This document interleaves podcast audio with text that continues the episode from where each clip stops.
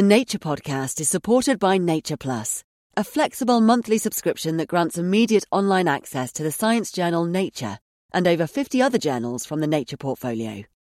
More information at go dot nature dot com slash plus. Quality sleep is essential. That's why the Sleep Number Smart Bed is designed for your ever-evolving sleep needs. Need a bed that's firmer or softer on either side? Helps you sleep at a comfortable temperature? Sleep Number Smart Beds let you individualize your comfort, so you sleep better together. J D Power ranks Sleep Number number one in customer satisfaction with mattresses purchased in-store. And now, save fifty percent on the Sleep Number Limited Edition smart bed for a limited time. For J D Power twenty twenty-three award information, visit j d power dot com slash awards. Only at a Sleep Number store or sleep number dot com. This is an audio long read from Nature. In this episode, long COVID is a double curse in low-income nations. Here's why. Written by Heidi Ledford and read by me, Benjamin Thompson. Leticia Suárez stepped off the plane in Brazil feeling traumatized and vulnerable. It was twenty twenty-one, and she was returning home from Canada, where the final year of her postdoc in disease ecology had been marred by long COVID. The condition left her with searing migraines, intense fatigue, body aches, and a variety of other ailments that came and went unpredictably, but never improved. Suárez decided to return home, where she felt she would have better access to medical support if she were disabled and unemployed. Having encountered dismissive physicians in Canada, she hoped she would be better supported at home. But her arrival brought fresh disappointment. More than a year into the COVID nineteen pandemic, Suárez's physicians, friends and family in Brazil had still not heard of long COVID. "People ask me whether long COVID is an illness of the global north," says Suárez, who now works from Salvador, Brazil, at the Patient-Led Research Collaborative, an international advocacy and research organization focused on long COVID and associated conditions. Quote, "They had never heard of it here," unquote. By some estimates, more than four million people in Brazil have long COVID. Yet researchers say the reaction that Suárez encountered is common in many low- and middle-income countries. Much of the world's research on long COVID is conducted in wealthy regions, and data on the prevalence or severity of the condition in other locales are more limited. Quote, "The main story about long COVID in low- and middle-income countries is that there are relatively few studies," says Theo Voss, an epidemiologist at the Institute for Health Metrics and Evaluation in Seattle, Washington. Quote, "But wherever people have looked at it, they find it," unquote. Evidence so far suggests that the prevalence of long COVID in low- and middle-income countries could be similar to that of wealthier countries, although in both settings the numbers vary a lot. One review found that between eight and forty-one percent of people who had a SARS-CoV two infection but weren't hospitalized had symptoms. But a dearth of research on the condition in less wealthy countries creates a double curse. An absence of information about prevalence and risk factors leaves advocates hamstrung. Few physicians acknowledge that long COVID exists.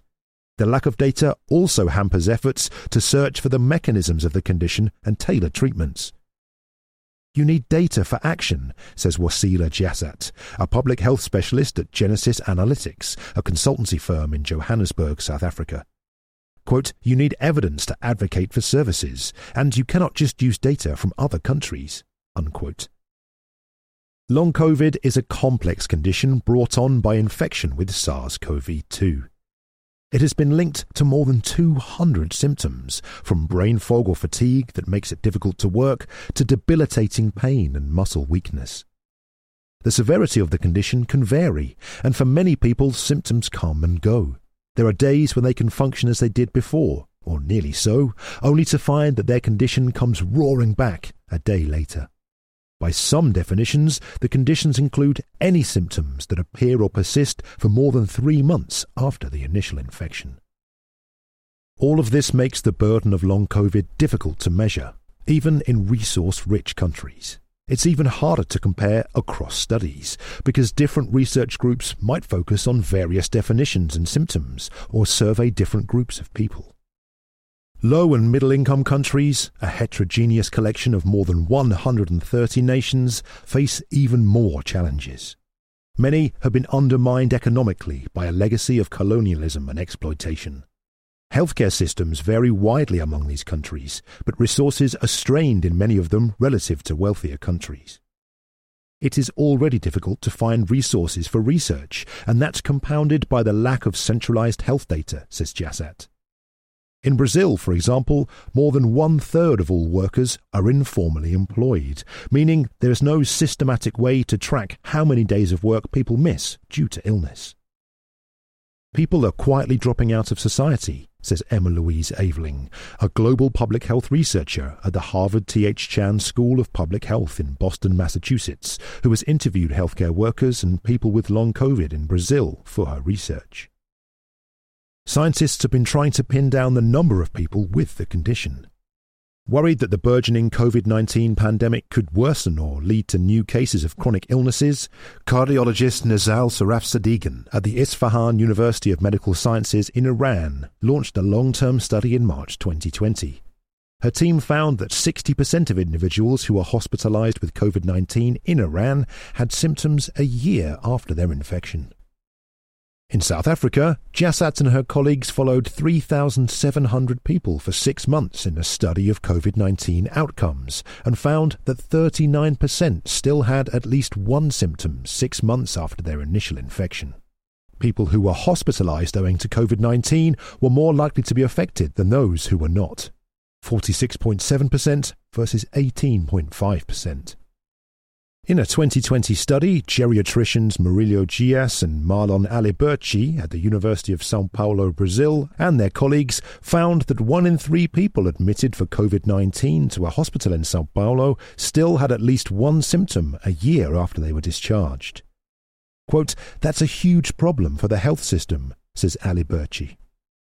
Even so, that problem does not include cases of long COVID that arise after mild SARS-CoV two infection.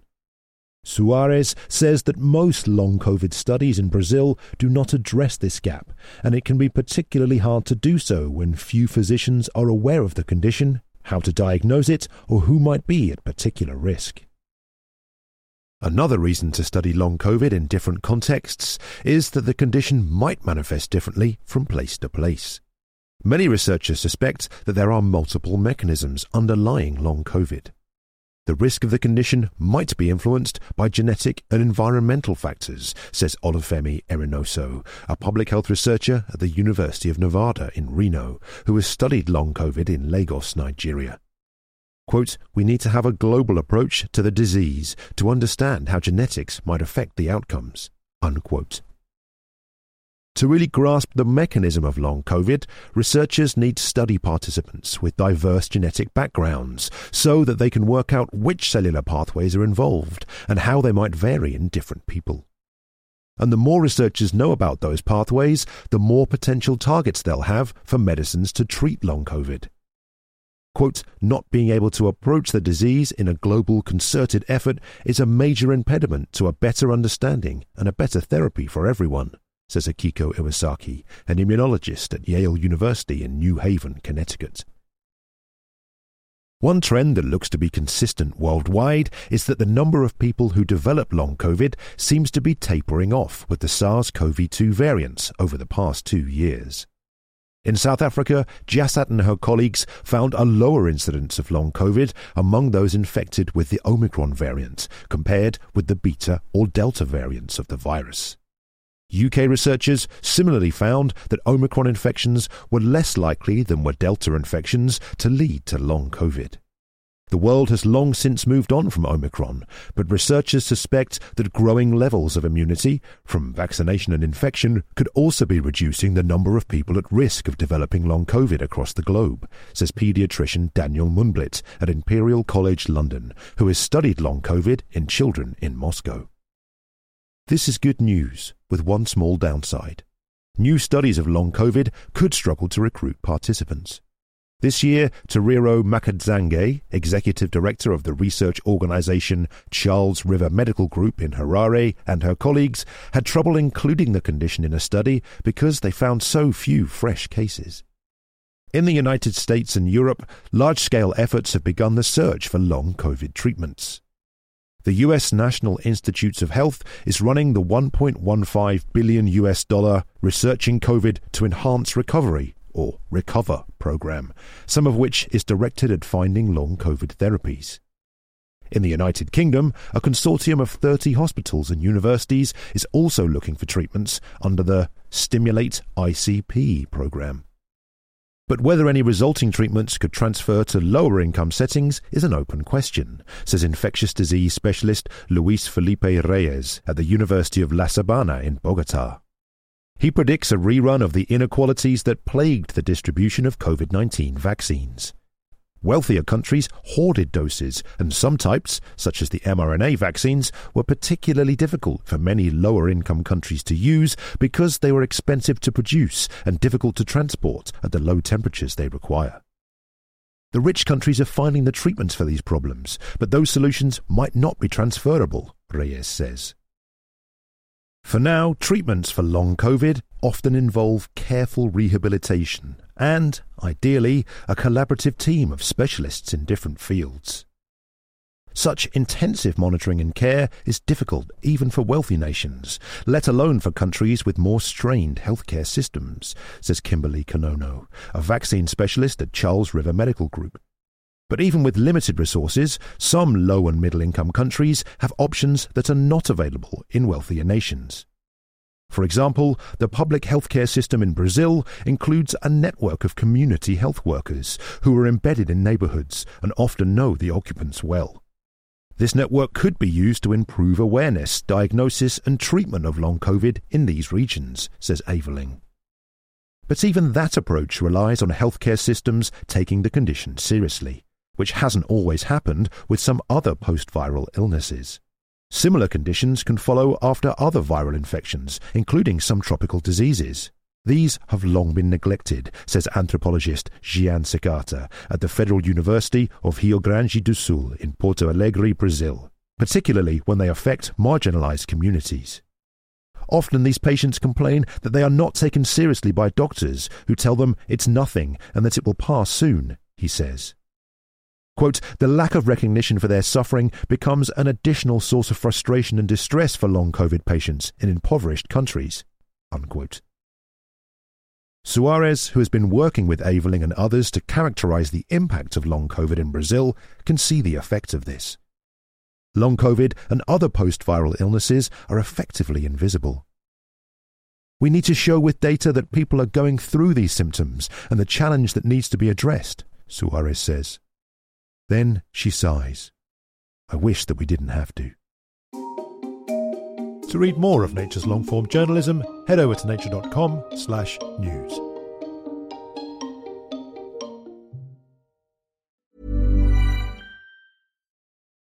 Deep dive into the world of science with Nature Plus. From the vastness of the distant star systems to the intricacies of infectious diseases due to climate change, we've got you covered. Enjoy access to over fifty-five cutting-edge journals, breaking scientific news, and over a thousand new articles every month. Whether you're a seasoned researcher or just curious, Nature Plus simplifies complex studies. Plus, it's all available right at your fingertips on nature dot com. Nature Plus, the key to unlocking the world's most significant scientific advances. Subscribe today at go.nature.com slash plus. Imagine the softest sheets you've ever felt. Now imagine them getting even softer over time. That's what you'll feel with Bowl and Branch's organic cotton sheets. In a recent customer survey, ninety-six percent replied that Bowl and Branch sheets get softer with every wash. Start getting your best night's sleep in these sheets that get softer and softer for years to come. Try their sheets with a thirty night guarantee. Plus, get fifteen percent off your first order at bowl and branch dot com. Code BUTTERY. Exclusions apply. See site for details.